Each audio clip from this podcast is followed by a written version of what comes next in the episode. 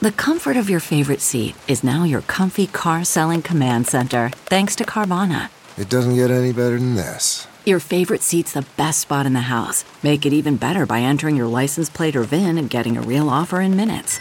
There really is no place like home. And speaking of home, Carvana will pick up your car from yours after you finalize your offer. Visit Carvana.com or download the app and sell your car from your comfy place.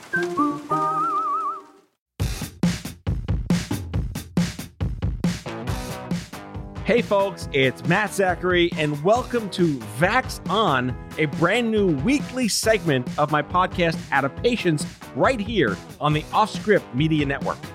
Hey, I'm Elura Nanos. I'm a lawyer, a journalist, a mom of a teenage narcoleptic, and a professional big mouth. Lou and I go back 30 years as best friends, and we're here to have fun and bring you a layperson's guide to what the hell just happened this week in healthcare as America gets its vax on and shows COVID the door. Matt gets me. He knows I'm tired, annoyed, and sometimes pushed to the brink by the intense chaos of our lives right now. We're here together to learn, complain, and include you in the conversation. So join us on Twitter at VaxOnPod and share your stories and grievances using the hashtag VaxOn. Conspiracy theorists and haters shall be neutralized on site. All right, Matt, let's get at it. Hi, Elura. Hey, Matt. Why are we here? You know, just to complain a little and, uh, you know, talk to each other about all the uh, fuckery that's happening. Ah, you started. What I made, I made it five Are we going to try to keep the f bombs to a minimum? I say no. No, no. All right. I mean, we can try. Why? Why try something that I know I'll be terrible at? Well, the thing is, why a segment about a Adaptations? I already have a podcast. I think The, the your feedback. I- podcast doesn't have me though. well, that's the thing. Like, we're it's, it's you're you're an added benefit at this point now because it's a segment about a Adaptations called Vax On, and you're like you like Samantha Bee. What do you want to be? Who, who's your character in the vertical Oh. narrative of the, of the Matt Daly Show? Oh, uh, that that that's a very loaded question. Can I be? A, can I be a lot of a little people? You want to be a little uh, A little, little- Lewis Black? yeah, I, I want to be like you know Rachael Ray's recipes without the yelling, and and um, Samantha Bee without the blazers. Jason Jones.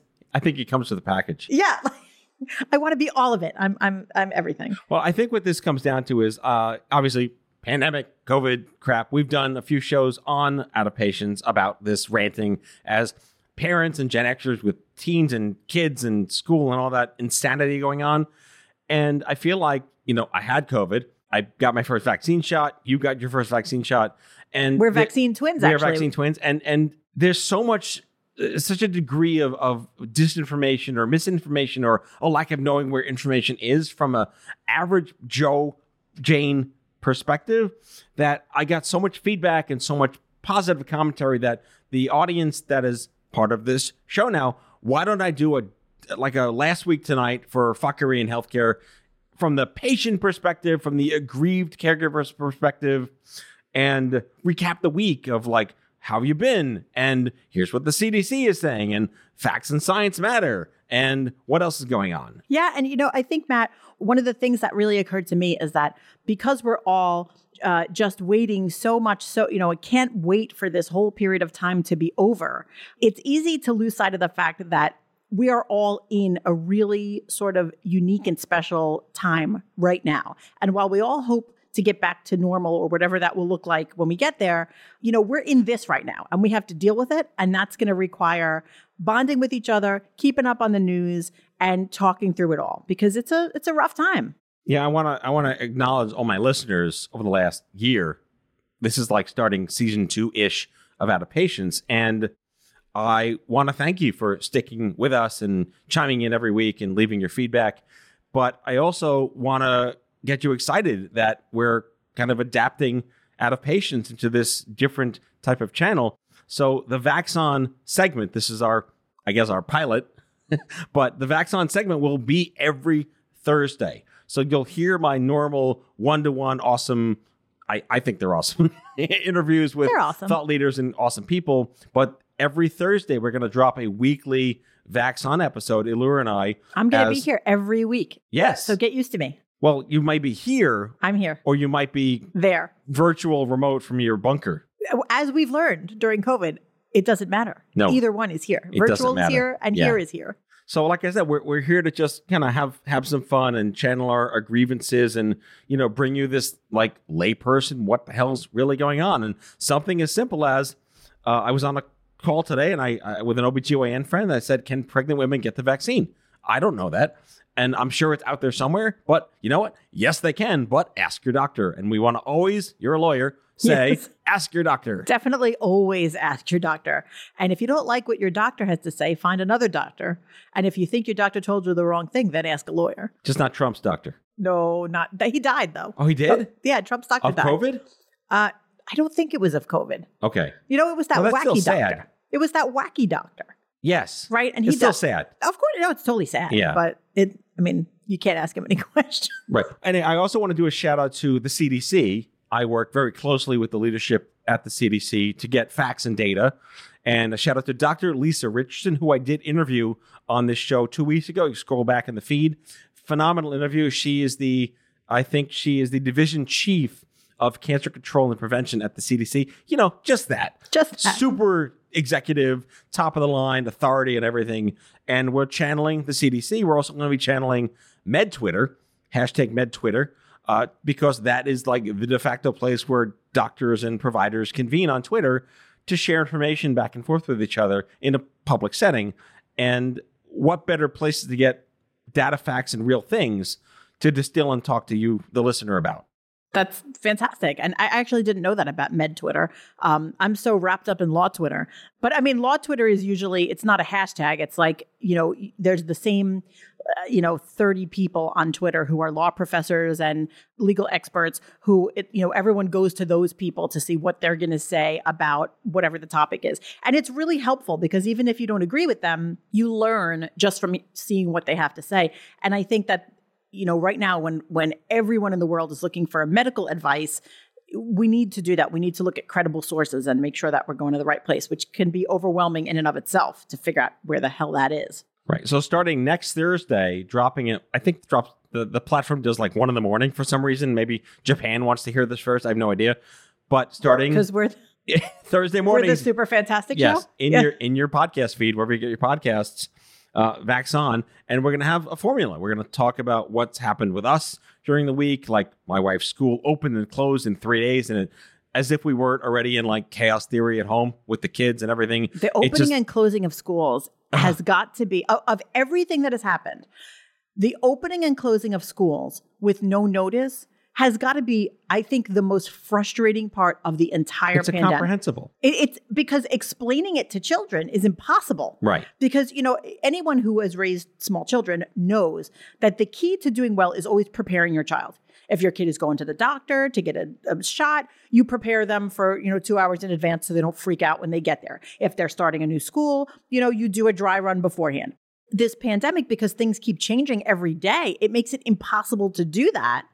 So parenting just becomes a mess because if there's anything kids can't handle, it's things done ad hoc with no notice. Right. So I think our first segment will be uh, parenting drinking game or something Oh, like somebody that. needs to do that, man. because that I mean I have a lot of listeners that have small kids in the Gen X space and where we are you and you are us and what are we doing? But we also want to in channel the CDC, channel Med Twitter, and obviously look at the news and say how the fuck is this a thing? Like this is so stupid. And uh, just for the sake of this particular show, let's talk about that poor doctor that tried to do the right thing that got sued and, and shamed. Right? He Yeah. had leftover vaccines. Matt, this was the craziest story. So it, it came out in December, and there's a Texas doctor. His name is Hassan Gokal, and he is um, he's a doctor in Texas who was hired by the Texas Department of Health or by his county Department of Health to supervise a COVID vaccine site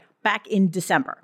So it, it was the very first vaccine. What do they call it? Like vaccine day, like the first time that they had vaccine day. it was the first time they did it. So, and it was only, and it, because it was the first time, only like 200 people came to it. It was all for healthcare workers.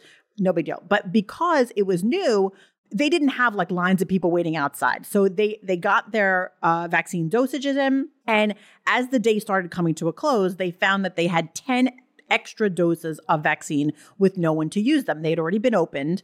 They had to get used before they expired. They would only be, be usable for a few hours. So this doctor had to figure out, well, what should he do? Should he just throw them away? You know, we don't know. So he he called his bosses, he called people, he called everyone around to see if there was anyone to use it. There was no one available to use the vaccine. So he put out a call to his friends and acquaintances and he found nine people to that needed the vaccine. They were mostly people who were older, people with health conditions, caregivers. So he drove to their houses or they drove to his house and and he vaccinated all these people. Well, Seems so nice. so nice. That's Hippocrates. Right. That's helping people. Exactly. Like it seems like it makes perfect sense. Like he checked around, he was going to throw the vaccine in the trash, so he used it for people who needed it. One vaccine left. It was going to expire in 15 minutes. He gives it to his wife, who, by the way, suffered from an underlying pulmonary condition. Next day, he goes to work. He tells his bosses what he did. He logs it in the paperwork. Everything is totally on the up and up until the guy gets fired and criminally prosecuted for theft for stealing what they said was $135 worth of the vaccine. What? It's like some fuckery, Yeah. right? I think that is the very definition of fuckery. I mean, and, and here's the thing of course, we need to have laws and rules about who uses vaccines. And, you know, we don't want doctors calling their friends and not vaccinating people who really need the vaccine. You know, of course, we don't want that, right? But there's rules in place for this. The fact that this man was criminally prosecuted is so bizarre to me. It's not like he was he was prosecuted because he broke some kind of a medical law. He was prosecuted using the laws they use for shoplifting. Okay. It, it was just bizarre. So the case goes to trial and the judge just throws it out. The judge says there's no probable cause. This is totally ridiculous. So it was like, yay, our justice system at work. It- I mean, it, you know, although his life was, you know, kind of ruined and he, he did lose his job. That's just It's terrible. so. It, what is this like a legal precedent? Was this a vindictive act of human resources? Like, wherein lies the rub? I frankly don't understand what happened because, by all accounts, the prosecutors didn't even call him to ask what his side of the story was. Wait, wait. So I'm not a lawyer. Are they supposed to do that? I mean, good investigation would mean you know, he didn't have a legal right to be contacted, but good investigation would mandate that you would find out what happened in a situation like that. You would at least get the defendant's side of the story before bringing criminal charges. And they didn't really do that. And by the way, it doesn't seem like anywhere in this it came up that the guy's boss told him it was okay to do exactly what he did with those vaccines. So morally, he did the right thing. It certainly sounds like it. Legally, it sounds like he did nothing illegal, and I- yet they're saying he stole virus I mean, they did things that should have been thrown away. Yeah, I mean, that's what prosecutors said. And like I said, thankfully, the machine of justice worked in his favor because the case got dismissed. Yeah. You know, and, and maybe he'll file a lawsuit against prosecutors for malicious prosecution, or maybe he'll file an employment lawsuit. But, you know, his side of the story, now that it's being reported, is really upsetting. He was disgraced. His family and friends wanted to know what the hell was going on because, you know, the narrative was that he used needed vaccines to give them to just the people he cared about and not the people who really needed them, which it really doesn't sound like that's what happened at all. But it just the whole thing seems really upsetting. And uh, look, I, I know I'd hate to be in charge of making the rules about how vaccines are distributed, and you know, I, I would. That's That's a tough, all of the show. Yeah, I mean, it's a complicated mess. I, I realize that. Um, but it sounds like in this case, uh, there was just fuckery afoot. So let's end on a positive note. Yes. Can we do that, for our please? pilot. It looks like we could be looking down the barrel of the single vaccine dose that actually is covering all potential mutant versions of coronavirus. So a single shot that can adapt and be, I think that like the, I don't know, iOS 10.1 to iOS 10.2 version of the dosage where you will need maybe a booster at some point, but one vaccine to rule them all. And are they saying, does that mean like one vaccine ever or just like one vaccine every year? Well, I'm looking at the New York Times, and they're saying scientists are working on a shot that could protect against COVID 19, its variants, certain seasonal colds, and the next coronavirus pandemic. Wait, hang on. Did I hear that right? Did we all of a sudden cure the common cold now also? It's also going to wash your dishes, do your laundry, Is it going to do my kids' tell your algebra kids to homework? dress in the morning, brush your teeth. Yes. That's so like the pandemic just fixed everything. It's Rosie the Robot vaccine. Yes. I mean, it sounds good. Speaking of those robots, wasn't there supposed to be a robot cleaning my house by now? I mean, I just go back to Rocky Four. Rocky Four had the Yes, robot. Rocky Four had the robot. Like I feel fucked on the robot situation. Nobody gave me my robot. Yeah. I'm annoyed by it. I mean, Do you, uh, uh, can we just discuss something of paramount importance? How right. many times a day do you unload your dishwasher? You're a man, so probably none. my wife and I share the burden. Do you, you share that? I think we- we have a problem emptying it more than we have filling it. We, I it, it literally, there with clean stuff inside it. I literally load and unload my dishwasher probably four times a day now. Wait, this is still a robot conversation. But I want the robot because that's a perfect robot job. But like before the pandemic, I maybe loaded and unloaded the dishwasher once every other day. Now it's four times every day. I don't understand. I don't understand how that's the situation. This conversation went way left. I, I just listen. Let's not make the dishwashers political. All right. I just not that left. I just don't understand. Maybe the kitchen's on the left. I don't know. I don't understand why there's so well, many we, dishwashers. we hope we hope on that note you've enjoyed what hopefully will be in store for you next week with the Vaxon series with my best friend Elura Nanos. Yes, looking forward to hearing what's going on in your dishwashers. Yeah, tell us about your dishwashers, folks. How has the pandemic affected Palmolive? Not a sponsor. Thanks, everybody. Hope hope to hear about your dishwasher soon. Yes. And again, join us on Twitter at VaxOnPod to share your grievances. If there's fucker in your life, we want to hear about it. We're here to dissect. Something? All right. Vax on, vax off. See you next time. That's all for today, folks. If you like today's show, the conversation continues on Twitter at VaxonPod. That's V A X O N Pod. Be sure to subscribe, leave a review, and tell all your friends to listen. Vaxon is a product of Offscript Media. Our executive producers are Matthew Zachary and Elura Nanos. Our senior producers are Brianna Seely and Andrew McDowell. Darren Tunn is our production intern. It is mixed and edited by Brianna Seeley. Our theme music is by Chair Model. For advertising and media inquiries, email media at offscript.com. Hit us up at contact at offscript.com to share comments, feedback, and make recommendations. For more information, visit offscript.com.